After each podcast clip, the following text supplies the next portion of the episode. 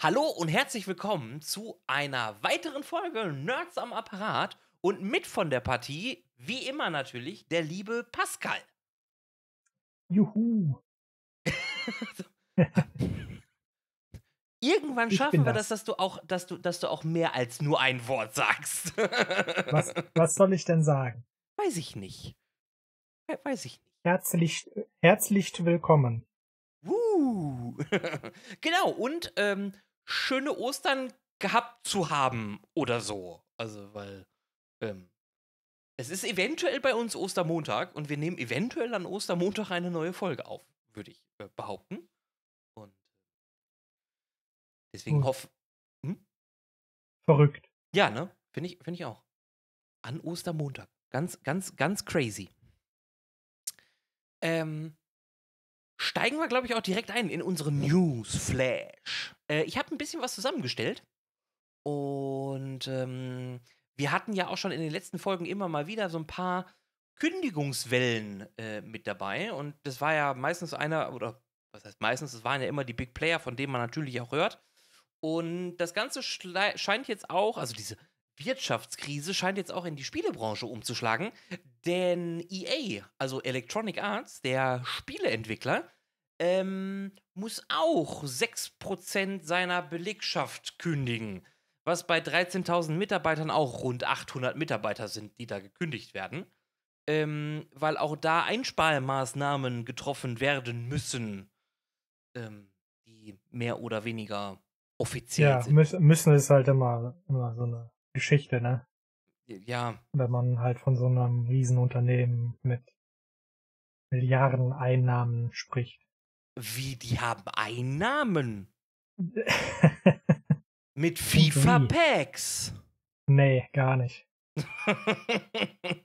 nee, nein, es ist auch nicht der, der stärkste Markt bei denen mit den FIFA-Packs. Ähm, da machen die kein Geld mit, das stimmt schon. Aber wir sind kein Wirtschaftspodcast. Äh, wir können das auch gar nicht so richtig einschätzen. Sind wir nicht? Nee, Nee, aber hast recht. Aber es ist halt, es ist halt schade, dass halt ähm, trotzdem irgendwie was, also dass halt was passiert und dass halt so viele Leute gekündigt werden. Vor allen Dingen auch nach der, nach der äh, Corona-Zeit, wo man mit Sicherheit auch auf Geld irgendwie angewiesen ist. Das tut mir sehr leid für die, für die Mitarbeiter. Und ich hoffe, dass die Mitarbeiter äh, äh, alle einen, einen, einen neuen Job finden, der, der sie glücklich macht. Ähm, dann passiert so ein bisschen was in der EU. Denn. Ähm, passiert immer irgendwas. ja, das sowieso. aber, aber auch äh, äh, äh, im ja, digitalen Markt, sag ich mal. Das EU-Parlament hat äh, äh, bestätigt, am 30. März schon, dass es strengere Ge Regeln bei Online-Käufen geben soll. Und so außereuropäische Anbieter wie zum Beispiel Amazon oder eBay ähm, sollen jetzt einen in der EU ansässigen Händler benennen, der für die, was auch immer das heißen mag, Sicherheit ähm, äh, äh, verantwortlich ist. Um zum Beispiel so Produktrückrufe ähm, äh, äh, zu analysieren und gegebenenfalls Händler vom Markt zu nehmen. Weil, das ist ja so ein bisschen das, was, was, was, was man halt auch merkt, relativ viele Produkte aus dem chinesischen Markt schwappen ja rüber auf den europäischen Markt. Ähm, der ein oder andere, der in der Gaming-Branche vielleicht ein bisschen, bisschen äh, tätig ist, der wird das mit Sicherheit auch festgestellt haben. Unheimlich viele chinesische Grafikkartenanbieter tauchen auf Amazon auf. Also sowas, was man normalerweise auf AliExpress äh, findet, hat jetzt seinen Weg zu uns gefunden und taucht halt im, im normalen eBay, äh, im normalen Amazon auf, aber auch natürlich bei eBay. Äh, das sind aber leider alles Produkte, die teilweise, nicht alle, aber teilweise auf dem chinesischen Markt auch ja frisiert worden sind. Wo dann äh, Speichermodule auf der Grafikkarte selber ähm, schwarz lackiert worden sind, damit man deren Alter nicht erkennen kann. Und da möchte der Europä das Europäische Parlament wohl mehr Sicherheit dem Käufer äh, gewährleisten und möchte, möchte dafür Sorge tragen, dass diese Produkte und auch Händler wohl nicht mehr so auf den Markt äh, äh, äh treten können. Was ich prinzipiell eine sehr gute Entscheidung finde. Es ist nur fraglich, wie will man das kontrollieren?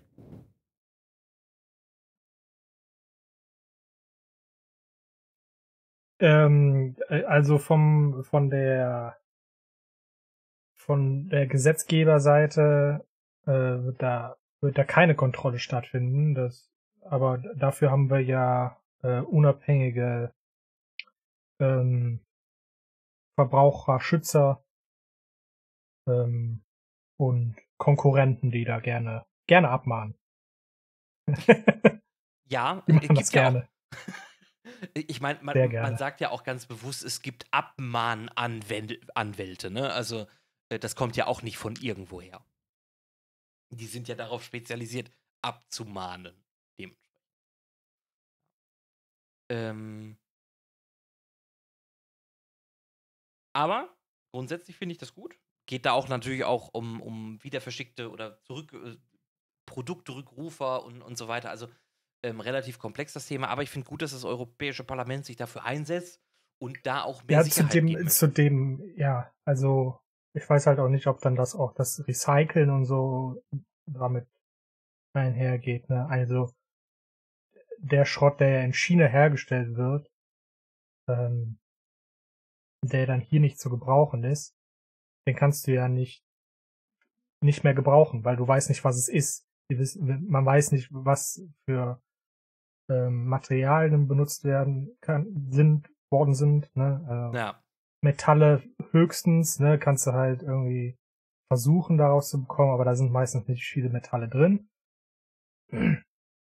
Ähm, und gerade die hochwertigen Metalle, die sich halt auch dann zu, zu recyceln lohnen, die kriegst du da nie wieder raus. Ja, ja, das ist halt. Also es ist für den, ja, für den Käufer und wenn man das dann halt schon stoppt, genau, wenn man das halt schon stoppen kann, dann hilft es ja auch schon irgendwo der Umwelt, hoffentlich. Ja, genau. Das ist, äh, ne, wenn solche Sachen halt schon erst gar nicht, im, im besten Fall erst gar nicht verkauft werden können, ähm, beziehungsweise dürfen, ist das auf jeden Fall schon mal, schon mal ein richtiger Schritt. Ähm, ein weiteres Thema. Äh, wir haben ja immer wieder in diesem Podcast auch äh, über, über Sicherheitslücken gesprochen und ähm, über, über diverse andere Sachen. Und es ist wieder eine neue Sicherheitslücke aufgetreten, ähm, momentan genannt Mac-Stealer. Ein Forschungsteam der Bostoner Northeastern University haben sich äh, äh hingesetzt und haben geschaut, wie unser WLAN-Standard ähm, so funktioniert, beziehungsweise wie auch die äh, Chiffrierung dabei äh, äh, äh funktioniert. Und ähm, haben festgestellt, dass man mit unserem ja, aktuellen Standard die Möglichkeit hat, dass man Datenpakete abgreift und somit die MAC-Adresse fälschen kann, um damit eine WLAN-Session abzugreifen. Das heißt, ähm, eine MAC-Adresse ist ja, also für die, die es nicht wissen, die MAC-Adresse ist eine eindeutig identifizierbare Kombination aus Buchstaben und Zahlen, die dem ja, Computer bzw. der Netzwerkkarte zugeschrieben. Man kann die genau, auch ändern, dem, aber dem, ja, das ist wichtig ne, zu unterscheiden, weil mehrere, also ein Computer kann ja halt auch mehrere Netzwerkinterfaces haben, der kann ja eine, ähm, ähm, eine ganz normale Kabelleitung haben, der kann ja WLAN haben, der kann über Bluetooth kann er eine Internetverbindung aufbauen und was noch immer. Und äh, der, der Router muss die ja unterscheiden können. Genau. Und das macht er halt nicht nur über die IP, sondern halt physisch über die MAC-Adresse. Genau. Und in Kombination aus einer MAC-Adressenfälschung, also dieser eindeutigen Zuordnung der Netzwerkkarte und der WLAN-Energiesparfunktion ähm, hat man es halt geschafft, sich einzuklinken und hat sich halt im Endeffekt zwischen die Kommunikation aus eurer, ich sag mal, Fritzbox als Beispiel und eurem Handy äh, äh dazwischen zu, zu, zu grätschen, weil man dann im Endeffekt einfach eure äh, MAC-Adresse geklaut hat und sich als euch ausgegeben hat. Und ähm, in dieser Kombination wirklich Adressfälschung und äh, Power-Saving-Funktion ähm, konnte man das halt machen, weil es keine ja, keine, keine kryptografische äh, Absicherung dieser Power-Saving-Funktion gibt. Ähm, man hat auch gleichzeitig, neben der Tatsache, dass man das herausgefunden hat, auch schon ein Proof of Concept veröffentlicht, wie man das verbessern kann, damit das zukünftig halt ähm, nicht mehr passiert. Ne, damit man halt diesen, in diesen Power-Saving WLAN-Eigenschaften ähm, nicht mehr die Session abgreifen kann und ähm, dementsprechend ähm, ja, die Session nicht klauen kann. Ähm, ja, also was halt auch wichtig dazu zu sagen ist, ne, damit kann man zwar sich über den über den Router dann in in das Netzwerk kann man eindringen, aber man kann sich jetzt nicht äh, man, man hat jetzt nicht automatisch Zugriff auf den auf auf die Daten, die äh, der, der geklaute Host in Anführungszeichen äh, überträgt. Genau. Ne, also die, die, die, die, die Transportverschlüsselung, äh, wo wir gleich als Hauptthema noch zu kommen, äh, verhindert, dass man da mithören kann. Geht halt wirklich nur rein um das, äh, das Ausnutzen dieser Schnittstelle, um in das Netzwerk einzudringen, beziehungsweise dann auch das Internet über deinen Router zu benutzen. Ja, also es haben auch schon erste, erste Entwickler beziehungsweise erste Hersteller ähm, reagiert, ähm, zum Beispiel Cisco, äh, die dann äh, schauen, dass ihr, also dass dieses Problem halt äh, behoben wird. AVM, also die Hersteller von Fritzboxen, haben das Problem auch gesehen, beziehungsweise haben das Problem als nicht so kritisch gesehen. Ähm, ist es auch eigentlich nicht. Nee, genau. Ähm, Wie gesagt, man kommt halt, so, solange man seine Daten halt so, so weit sichert, im eigenen Netzwerk auch, kommt da keiner ran, selbst wenn er die Session übernimmt. Genau. Ähm, und es ist ja auch kein, kein Problem des Entwicklers, beziehungsweise der, der, der, der Hersteller wie AVM und Cisco, sondern es ist ja ein Problem des Standards. Ähm, dadurch, dass wir aber mit Standards arbeiten, was natürlich auch gut ist, ähm, damit können wir Sachen vereinheitlichen und versimpeln, ähm, wird es aber immer wieder Möglichkeiten geben, solche Szenarien bzw. solche Angriffe irgendwie zu, zu, zu ja, zu, zu erzeugen. Es wird immer Sicherheitslücken geben, dadurch, dass wir einen Standard benutzen. Ich weiß auch nicht, inwieweit das halt eingrenzbar ist. Also ich habe jetzt dieses Proof of Concept habe ich halt nicht gesehen, jetzt auch nicht durchgelesen oder so, von daher weiß ich nicht genau, wie, wie die das machen wollen. Äh, weil die MAC-Adresse, die ist ja nicht in dem Interface irgendwie fest hinterlegt. In Windows zum Beispiel kannst du zu jeder Netzwerkkarte die MAC-Adresse einfach ändern. Ja. Ne, also. also Lancom zum Beispiel, die ja auch unheimlich, mhm. äh, ähm, also ist ja, ist ja ein großer Hersteller für, für Access Points in Firmennetzen, die haben auch einfach direkt Konfigurationsempfehlungen äh, rausgegeben, mit denen das halt einfach vermieden werden kann.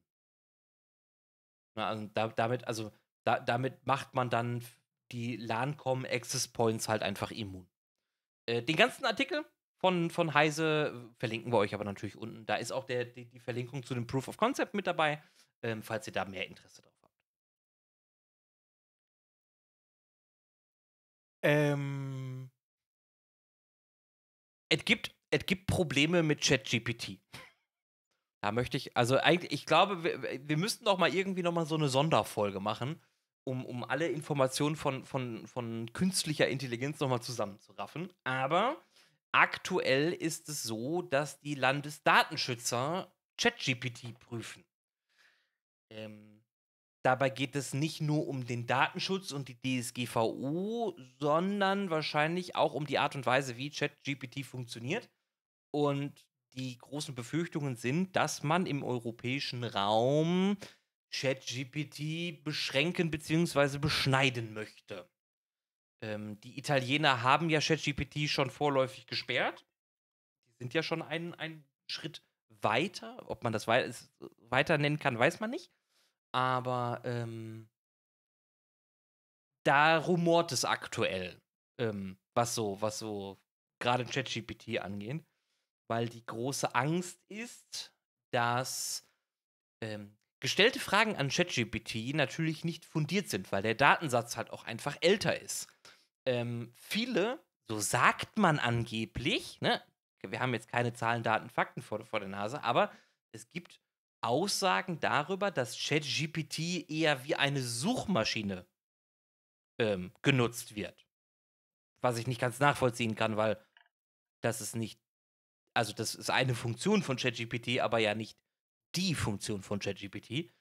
Ähm, und dadurch, dass die, der Datensatz natürlich veraltet ist bei ChatGPT, kommen natürlich auch durchaus falsche Aussagen dabei und auch die Interpretation der Frage birgt natürlich auch seine, seinen Interpretationsspielraum für die künstliche Intelligenz an. Und das sehen halt die Datenschützer wohl eher, naja, kritisch.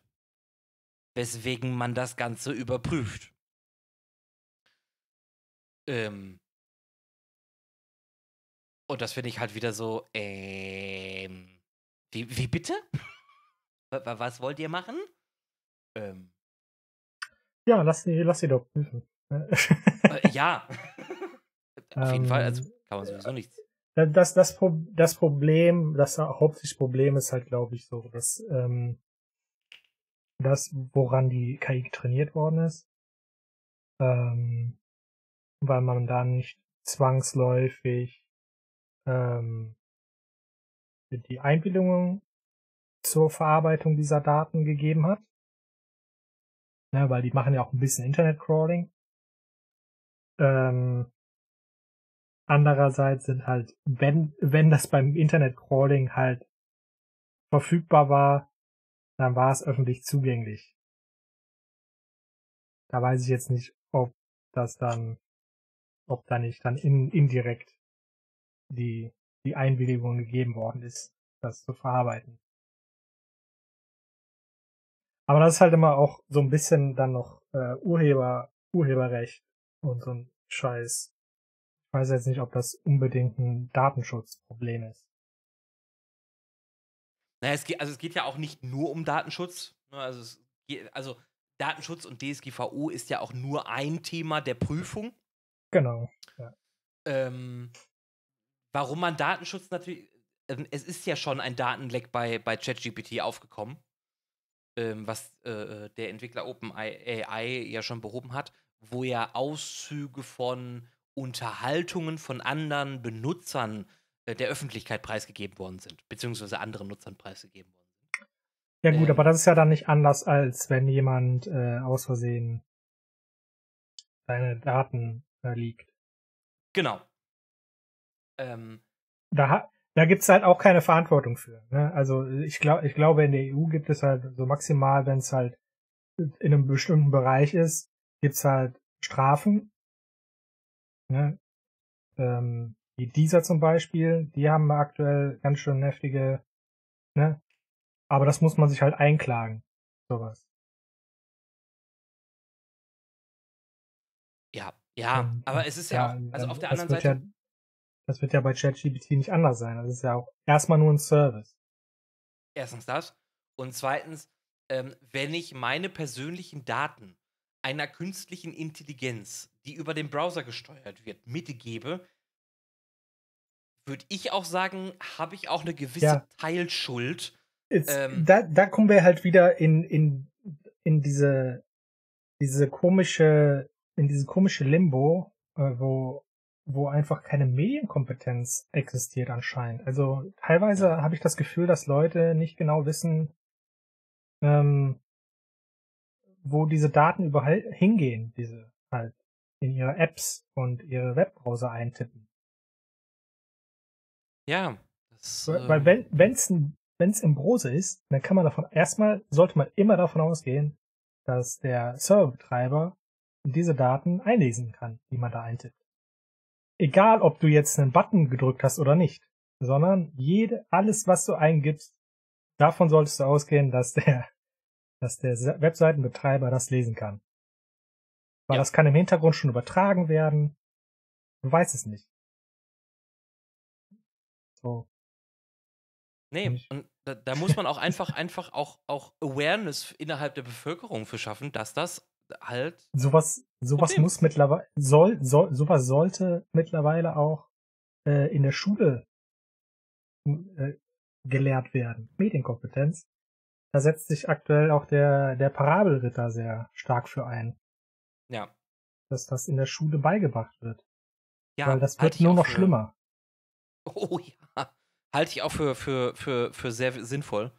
Ähm, wird aber mit Sicherheit genauso gut fruchten und funktionieren wie ähm, äh, Unterrichtseinheiten, wie zum Beispiel, wie mache ich eine Steuererklärung.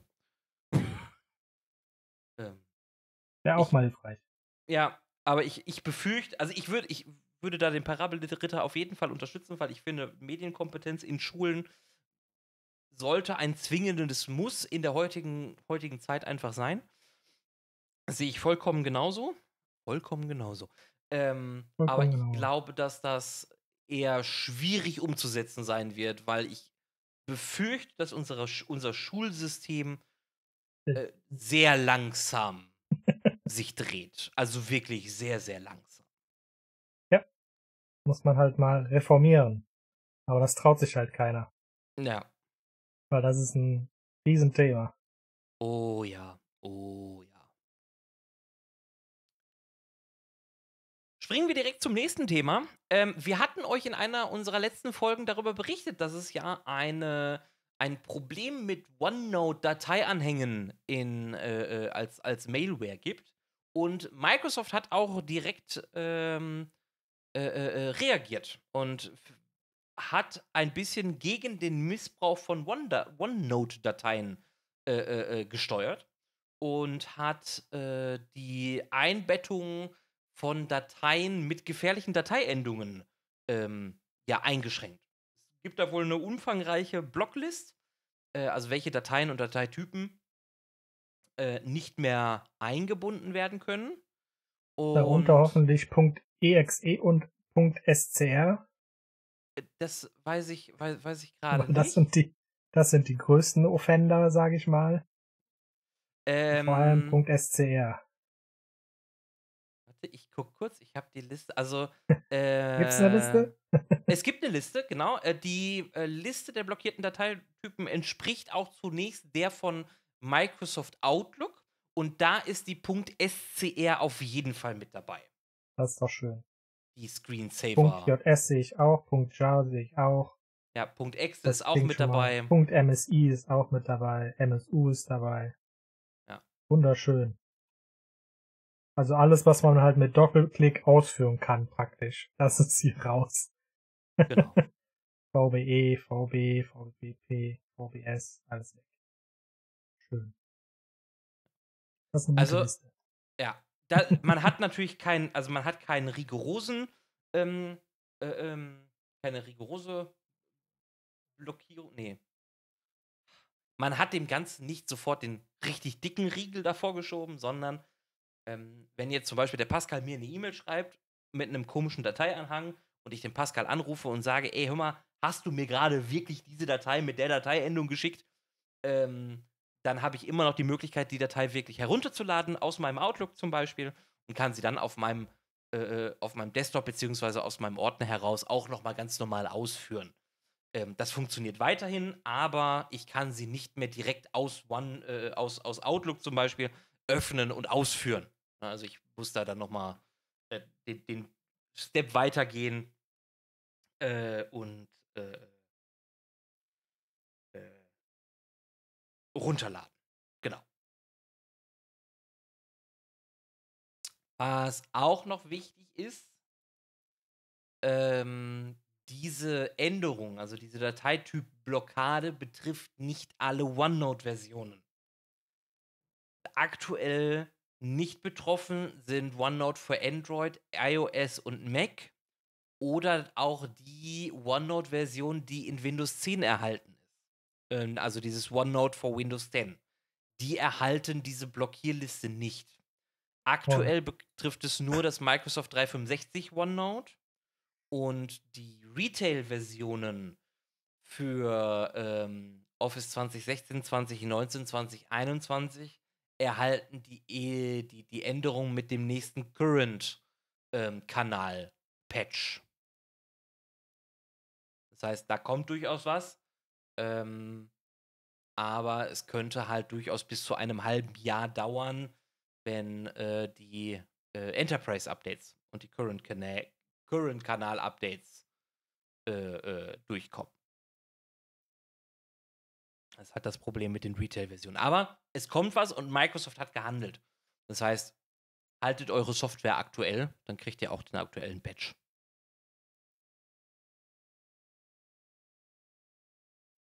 Wo wir gerade bei äh, Microsoft sind, habe ich noch ein ganz kleines Thema, vielleicht für die, für die, für die Microsoft-Fans unter euch, die mit Power Toys arbeiten. Und nein, das ist kein Sexspielzeug, bevor ihr wow. euch, jetzt, euch jetzt fragt. Ähm, Power Toys hat eine neue Version bekommen und bekommt jetzt den, äh, die, die, die äh, Registervorschau. Das heißt, ihr könnt euch mit den Power Toys die ähm, ähm, Registrierungsdateien anschauen und müsst nicht in den Rack-Edit mit reingehen und da eure Datei suchen, sondern könnt es halt direkt über das Power Toy mit einsehen. Ähm, da gibt es auch diverse Mounts-Dienstprogramme, die Funktionen auf die Maus mit weiterlegen, ähm, Sachen als nur Text einfügen, einen, einen Textextraktor, der auch in den Power Toys mit drin ist. Ähm, falls ihr mal ein Bildschirmlineal braucht, auch das bietet das Power Toy. ähm, ähm, Power Rename ist mit dabei, um. um äh, Power Rename ist großartig. Ja, definitiv äh, Bildgrößenänderungen und so weiter. Also viele, viele kleine nützliche Tools, die halt in einem zusammengefasst werden, nämlich in einem, in einem sozusagen, ne, in einem, in einem Power Toy. Und äh, wer vielleicht mal äh, äh, da reinschauen möchte, das gibt es jetzt in der neuen Version, gerade mit der Registervorschau. Und äh, über GitHub gibt es dann auch noch für die verschiedenen Prozessoren äh, äh, weitere Installer.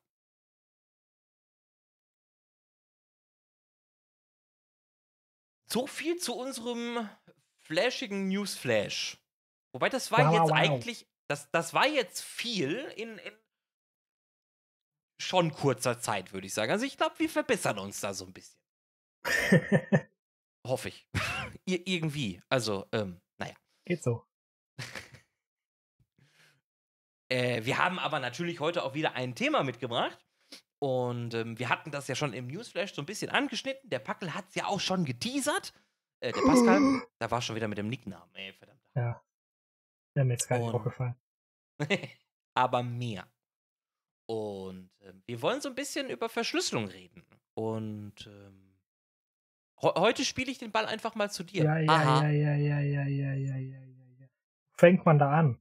Ähm, von vorne. von vorne. Von vorne, sagt er.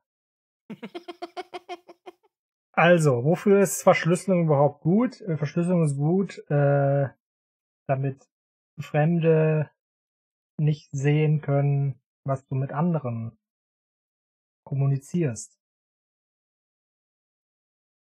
Die Verschlüsselung ist schon uralt. Schon damals Cäsar, Cäsar hat schon verschlüsselte Nachrichten äh, hin und her geschickt die waren halt recht simpel, weil man halt einfach das Alphabet verschoben. Easy peasy. Aber solche Sachen sind natürlich heutzutage ähm, gerade wo jeder lesen kann, dann doch ein bisschen einfach zu knacken. Ähm,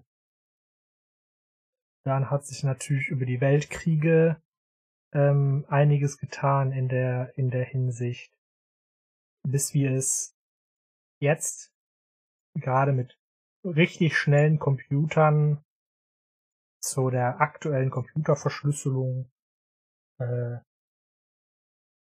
geschafft haben. Das ist aber wirklich weit vorne angefangen. ja, müssen wir ja auch.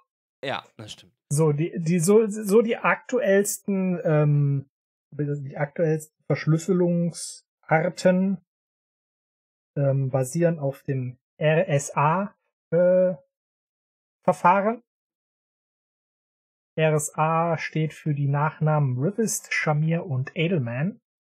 Das sind die drei Mathematiker äh, beziehungsweise Informatiker, die in den 70ern ähm, am MIT ein, ein kryptografisches Verfahren entwickelt haben, äh, womit halt Computer ganz gut funktionieren. Ähm, und das benutzen wir bis heute noch. Das Einzige, was sich halt von Zeit zu Zeit ändern, ändert, sind halt ähm, die Module dafür, also wie, wie das alles berechnet wird. Aber das Grundschema ist dassel dasselbe. Und zwar wird halt einfach, werden Schlüssel ausgetauscht oder es werden Schlüssel generiert.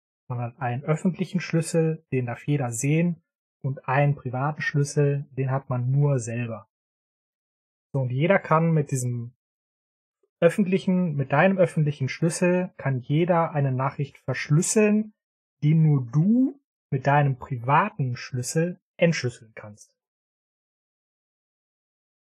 Das ist im Groben das Ganze.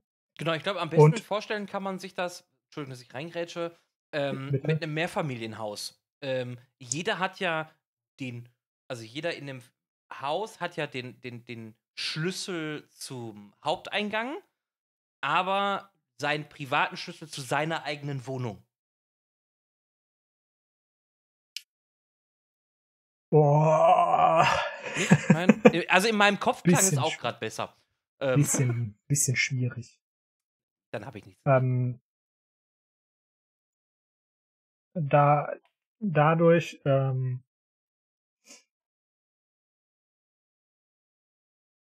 ähm, dadurch, dass man halt in den 70ern keine besonders schnellen Computer hatten, war halt das Berechnen dieser Schlüssel Ne, weil man muss halt ein bisschen, man muss halt ein bisschen rechnen, da geht's um Primzahlen und äh, äh, das ist dann Mathematik, die über mich hinweggeht. Äh, ähm, ich habe äh, nach der zehnten Klasse Schule aufgehört und habe eine Ausbildung in der IT gemacht. Äh, von daher erweiterte, erhöhte Mathematik ist, äh, bin, bin ich nie so reingegangen. Ähm, aber das, das arbeitet hauptsächlich halt mit Nummern. Und da halt Computer sowieso nur Nummern kennen, ne, also auch Buchstaben werden ja intern einfach nur als, als Zahlen hinterlegt. Ähm, und man hat sich dann geeinigt, welche Zahl für welche Buchstaben steht. Da gibt's auch unterschiedliche Standards. Ähm, aber ja, dadurch kann man halt eigentlich ziemlich alles an Daten verschlüsseln, was es gibt mit diesem Format. Genau. Ähm,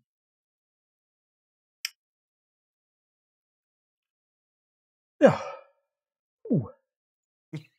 Das ist halt so das, das Grobe, ne? Also, jeder, jeder, der halt mit jemandem re reden möchte, also wenn das in beide Richtungen gehen möchte, gehen soll, dann müssen beide den öffentlichen Schlüssel des jeweils anderen haben. Ja. Und hier gibt es halt so, so ein paar Probleme. Ähm, nämlich, wie tauschen wir diese, diese Schlüssel aus? Äh, Im HTTP-Protokoll oder im HTTPS-Protokoll, ähm, beziehungsweise im, im TLS gibt es diesen Austausch schon im Handshake. Ne? Also es gibt ein Protokoll, wie diese Schlüssel ausgetauscht werden beim Verbindungsaufbau. Sollten die noch nicht bekannt sein.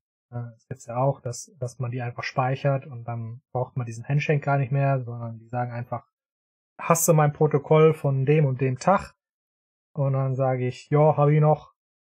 Und dann braucht man auch nicht noch weiter die Schlüssel austauschen, speichert äh, ein bisschen Zeit ne? und äh, Traffic und so Zeug. so, wenn man dann halt die öffentlichen Schlüssel ausgetauscht hat, dann kann man halt verschlüsselt kommunizieren. Und zwar komplett und ohne dass jemand dazwischen, äh, also auch die, die diese Nachrichten weitergeben in dem Netzwerk, da reingucken können. Das, das Einzige, was die dazwischen sehen können, ist, wer äh, Empfänger und wer Versender ist.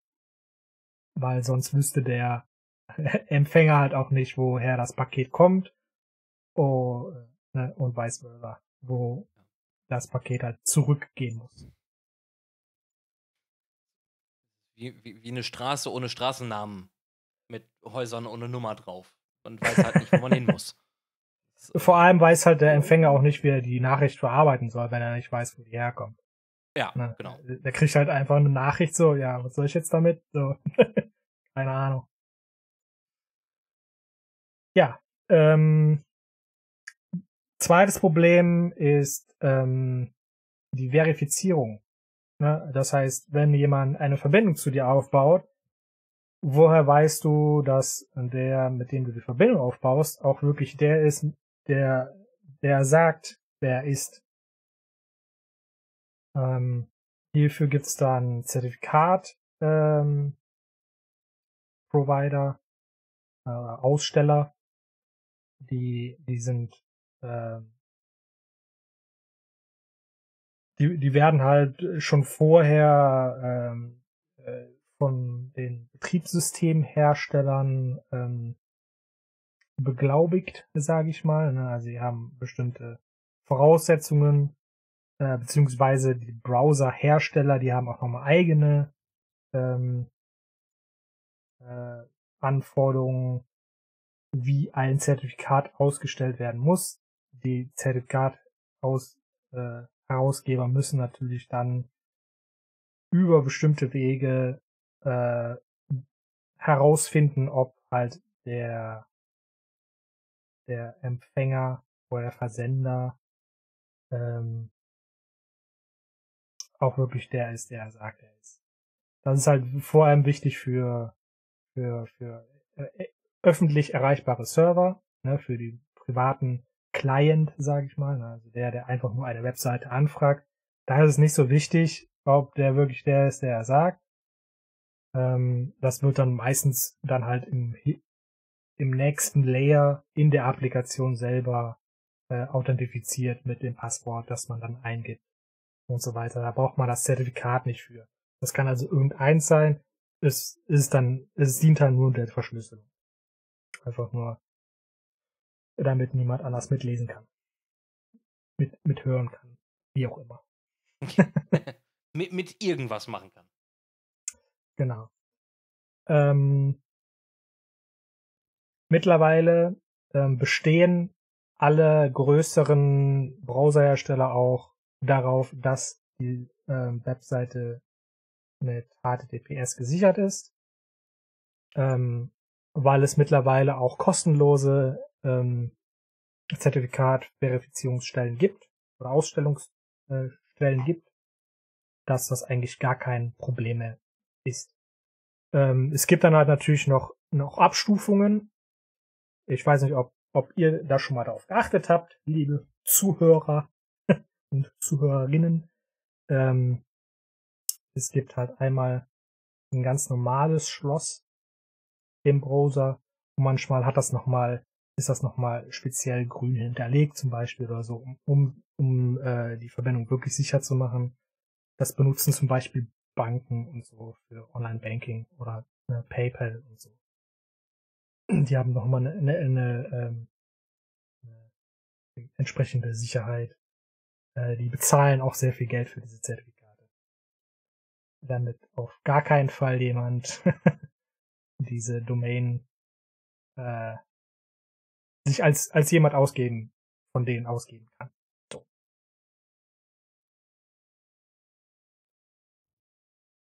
wo Verschlüsselung an, äh, äh, aktuell noch so ein bisschen hakt, was halt auch sehr viel Kommunikation im Internet noch ist, sind E-Mails. Hier gibt's einfach kein, das, das wurde halt nie wirklich festgelegt, kein offenes, kein offener Standard zur Mailübertragung, ähm, der Ende-zu-Ende-Verschlüsselung erlaubt. Das bedeutet, die, die Kommunikation zwischen den Mail-Servern ist zwar verschlüsselt, ja, ähm, aber die Mail selber ist nicht verschlüsselt. Das heißt, jeder, der zwischen dir und deinem Empfänger diese E-Mail erhält, kann sie auch lesen. Das ist der Standard. Ja, wenn man keine, keine weitere Software, keine weitere Mail-Software installiert. Weil es da einfach keinen Standard zu gibt. Es gibt da halt keinen kein, kein Layer für. Also wie bei normalen Webseiten das der Fall ist. Ähm, es ja. gibt halt so ein paar Methoden, wie man Mails verschlüsseln kann. Es gibt einmal das äh, S-MIME, das äh, die Abkürzung für Secure Multipurpose Internet Mail Extension. das ist halt, wie der Name schon sagt, einfach nur eine, eine Sicherungserweiterung für E-Mails. Wir benutzen die auf der Arbeit. Äh, äh, aber wie gesagt, das, das funktioniert dann bei uns halt auch nur intern. Weil, ne, wie ich schon, wie ich schon gesagt habe, der Empfänger äh, oder der Versender braucht das öffentliche Zertifikat des Empfängers. Sonst geht es nicht. Um deine E-Mail zu verschlüsseln, musst du das Zertifikat von deinem Empfänger haben. So, und das muss man entweder im Vorhinein austauschen oder muss es sein. Äh, in einem internen in, ne, Firmennetzwerk geht das ja, da, da kann man, da kann man das einfach über die internen Wege verteilen. Aber wenn man zum Beispiel einen externen Partner hat, ähm, mit dem man halt verschlüsselt kommunizieren möchte, dann muss man halt vorher erst die Schlüssel austauschen. Äh, die haben dann auch, die sollten dann auch in der Regel nur eine begrenzte La äh, Laufzeit haben. Äh, das heißt, man muss regelmäßig sich austauschen. So, da gibt's dann halt auch offene Standards wie OpenPGP. PGP ist äh, Pretty Good Privacy. Ähm, das ist halt so ein allgemeines Tool zur Verschlüsselung. Damit kann man auch äh, einfach Dateien verschlüsseln. Gar kein Problem. Ne? Äh, und darüber lässt sich dann halt auch, man kann dann damit halt einfach die gesamte Mail äh, verschlüsseln. Ähm, ähm, die, die Header sind öffentlich. Das heißt, jeder kann zwar in die Header gucken, weil da dann halt auch drin steht, so ich habe das hiermit verschlüsselt. Ne, aber die, der, der Mailtext selber, der Inhalt, der ist verschlüsselt. Ähm, ne, die Header müssen halt offen sein, damit halt der, der ganze Transport funktioniert und nicht abbricht, weil irgendein Server äh, die, die verschlüsselten Header nicht lesen kann äh, und dann einfach aufgibt. Weil da stehen natürlich dann auch die Empfänger drin und ah, Furchtbar. ja. ähm, es gibt dann halt auch so ähm, zentrale Stellen, wo man seine öffentlichen Schlüssel hinterlegen kann. Ne, da, da kann man dann halt auch suchen nach dem Empfänger. Vielleicht hat er da sein äh, hinterlegt. Aber davon gibt's halt auch so viele, dass, dass es da halt auch keinen Konsens gibt. Also man, man kann sich nicht darauf verlassen, dass dein Empfänger dort äh, öffentlichen Schlüssel hinterlegt hat, wenn er sich denn überhaupt eins angelegt hat. Das kommt halt hinzu. Ne? Jeder muss das halt selber machen und regelmäßig halt die Schlüssel äh, aktualisieren, weil optimalerweise laufen die halt ab. Und das macht halt keiner. äh, das machen halt sehr wenige. Hauptsächlich machen das halt wird das halt genutzt, um halt ne, wirklich im Geheimen äh, Nachrichten austauschen muss. Ja, also wir haben das mal bei uns in der, in der, in der Uni gehabt. Ähm, da war ich auch im, im, im Fachschaftsrat und äh, da haben wir auch OpenPGP äh, benutzt und hatten das natürlich auch äh, fleißig ausgetauscht, aber es blieb dann irgendwie in dem kleinen Kreise, ne, also in dem, unserem Fachschafts Fachschaftsrat, weil nach außen hin super, super selten irgendwie irgendjemand OpenPGP äh, oder generell Mailverschlüsselung äh, verwendet hat, weil es einfach auch nicht gängig ist. Ähm, ja. Es ist äh, zudem, zudem dann halt auch viele äh, so Web-Clients benutzen und da OpenPGP zu installieren ist halt sowieso nicht möglich. Und dann ja. gibt's halt auch sehr wenige Mail, Web-Mail-Clients, die überhaupt äh, OpenPGP dann unterstützen in irgendeiner Form. Und äh, dann macht es halt auch keinen Sinn. Ja, wobei der Gedanke ja wirklich, wirklich gut ist. Ne? Also seine, seine, ähm, wir, wir verschlüsseln unsere, unser ähm, Internetgetue, wollte ich jetzt sagen. Ähm, unser Internet-Traffic, ja. Okay. Ja, unseren, unseren äh, Internet-Traffic, der wird verschlüsselt im besten Falle. ähm, ne, der, der, der, der, wird verschlüsselt. Ähm, wir sind ja auch schon durchaus weiter bei der Verschlüsselung von Dateien. Ähm, das funktioniert ja auch sehr gut. Ne? Microsoft mit seinem BitLocker, ähm, wo einfach über, über BitLocker alle äh, Dateien dann verschlüsselt werden.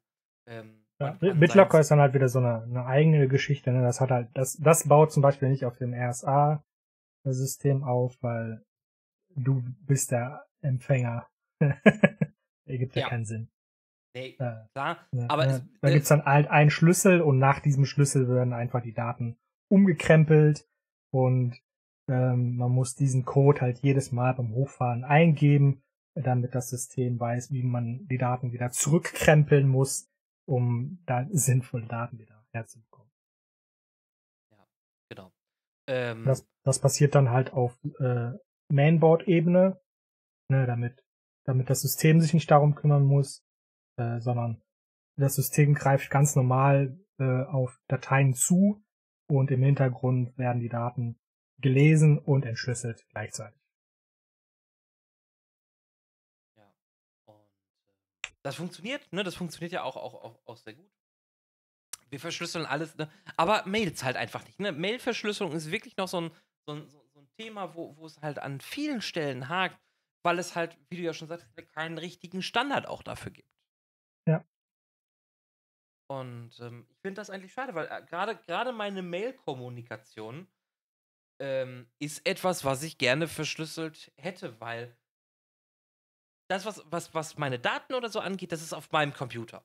Klar, das ist auch sicherungswürdig, gerade wenn ich irgendwie meine Kontoauszüge digital äh, habe oder meine Lohnabrechnungen oder, oder, oder. Aber es ist immer noch mein Computer. Ich sitze da dran, es ist immer noch meine E-Mail, die schicke ich weg. Die geht durch das Weite des, durch die Weiten des Internets ähm, ja. Und meistens ist es nicht so weit, ne? Es ist halt wirklich ja. nur von dir zu deinem Absendeserver und der Absendeserver weiß ja schon, wo, die, wo der Empfänger ist äh, und schickt es dahin. Aber ne, und, und wie, wie schon gesagt, die diese Ende-zu-Ende äh, zwischen äh, zwischen den Servern, die wird bereits verschlüsselt. In den häufigsten Fällen. Natürlich kannst du da nochmal irgendwo einen uralten äh, Server haben, der halt nicht verschlüsselt, na dann ist halt scheiße. Ja. Und das ist, also das finde ich halt so aber, halt aber du musst dann halt immer noch vertrauen, ne? Du kannst halt, du kannst halt nicht darauf vertrauen, dass halt tatsächlich verschlüsselt wird, weil du kannst es nicht kontrollieren. So wie bei HTTPS, ne? Wenn du ja, deine Website aufrufst, ja da siehst du halt sofort, dass es auf jeden Fall verschlüsselt. E-Mail. Oder wenn ich halt auf meiner NAS die hm. Daten alle verschlüsselt, alle meine Festplatten auf der NAS wären verschlüsselt und ich gebe das Passwort falsch ein, dann sehe ich, ich komme nicht an meine Daten dran. Ne? Ich, ja. ich, sehe ja effektiv, dass sie verschlüsselt ja. sind. Bei einer Mail habe ich nicht dieses, ich kriege nicht dieses Feedback. Genau. Außer du verschlüsselst halt selber und das ist halt immer noch viel zu aufwendig. Äh, ja. Au außer ich habe irgendwie eine Enigma-Maschine, ne, wo wir ja beim Zweiten Weltkrieg waren zum Beispiel. Ähm, und mein Gegenüber hat auch eine Enigma-Maschine und wir haben uns Ja, eine tolle wie, wie gesagt, ne, es ist halt kompliziert. Ne? Wenn man sich halt Ja. austauscht, dann kriegt man das super einfach hin. Die Tools sind alle da. Äh, Thunderbird mittlerweile hat es auch mit in die Software integriert oder ist dabei, das zu integrieren, dass OpenPGP mit, mit in Thunderbird drin ist. Aber wenn die meisten halt trotzdem Webmail benutzen, dann kommen wir da nicht hin. Also das, was ich weiß, ist auch gerade, dass das äh, Microsoft-seitig im Firmenkontext ähm, gibt es ja auch über die ähm, Azure Information Protection die Möglichkeit, unter anderem Verschlüsselung natürlich auch wieder zu aktivieren, aber da sind wir auch wieder, genauso wie bei euch, ne, im internen Netz, Genau. ähm, was die Verschlüsselung angeht. Da weiß ich nicht, welche Einstellungen getroffen werden müssen, um es auch nach extern zu schieben.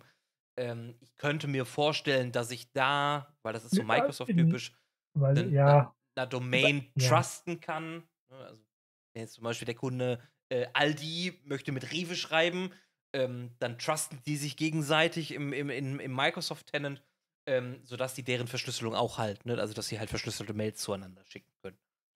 Ähm, ich würde behaupten, dass es so funktioniert. Da muss ich aber gestehen, also Azure Information Protection ist für mich noch so ein Buch mit sieben Siegeln. Ähm, das ist auch einfach zu groß. Also, das ist so ein, so ein, so ein großes Thema, was da, äh, was du damit aufmachen kannst mit Azure Information Protection. Das ist schon, schon wahnwitzig. Ja, und da kommt halt dann hinzu, ne, also Outlook äh, warnt einen dann nicht unbedingt, dass er das nicht verschlüsseln kann, Genau. sondern wenn du dann sagst, ich möchte die E-Mail verschlüsseln, dann passiert erstmal nichts, ne, sondern du hast dann gedrückt, ja, du willst sie verschlüsseln, sendest dann weg und dann verschlüsselt, verschlüsselt er sie eventuell gar nicht, weil er halt keine öffentlichen Schlüssel von dem Empfänger hat. ja. Das passiert vor allem, wenn man dann halt mehrere Empfänger hat. Ja, Dann, dann wird es halt verschlüsselt für die, wo man Schlüssel hat und aber nicht für die, wo man keinen Schlüssel hat. Dann hat's halt auch wieder den, den Sinn verfehlt.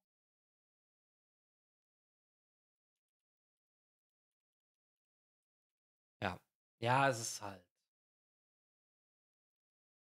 Ähm,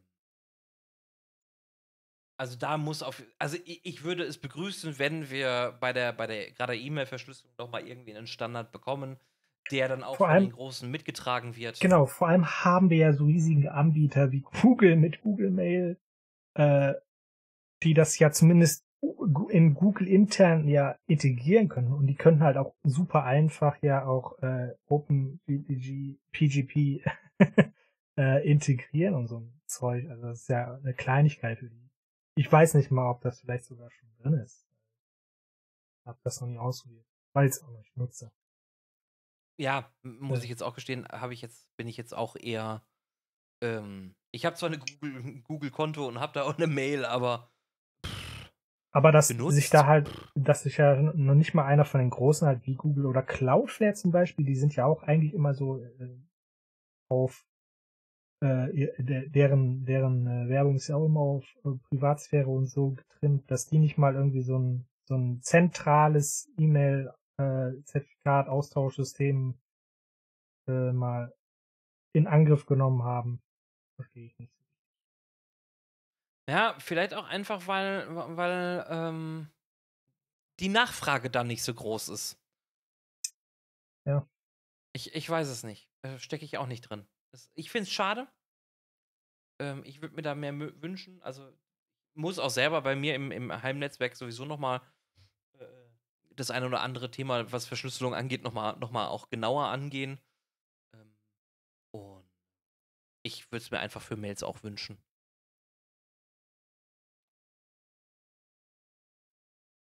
Juti! Also, was sagt uns das? Verschlüsselung ist definitiv ein gutes Thema. Ähm, Verschlüsselung macht auch definitiv Sinn, äh, gerade was unseren äh, äh, äh, Internet-Traffic angeht. Äh, haben wir das ja schon, Verschlüsselung von Dateien, äh, wo wir ja auch letzte Folge über 2FA gesprochen haben. Und wenn ihr es noch sicherer haben wollt, ähm, verschlüsselt eure Daten auf eurem Computer. Ähm, aber macht das nicht einfach so ad hoc, sondern überlegt euch das gut. Ähm, denkt drüber nach, was ihr verschlüsseln wollt und ähm, wie ihr das verschlüsseln wollt. Ähm, und was ja E-Mails angeht, müssen wir halt warten. mehr können wir leider auch nicht tun. Oder es gibt jemanden da draußen, der findig genug ist und äh, einen Standard etablieren kann. Wir sind es auf jeden Fall nicht. Würde ich sagen. Nö. Und ihn damit. bezahlt. Keine Ahnung. Das stimmt. ja, das stimmt auch wieder.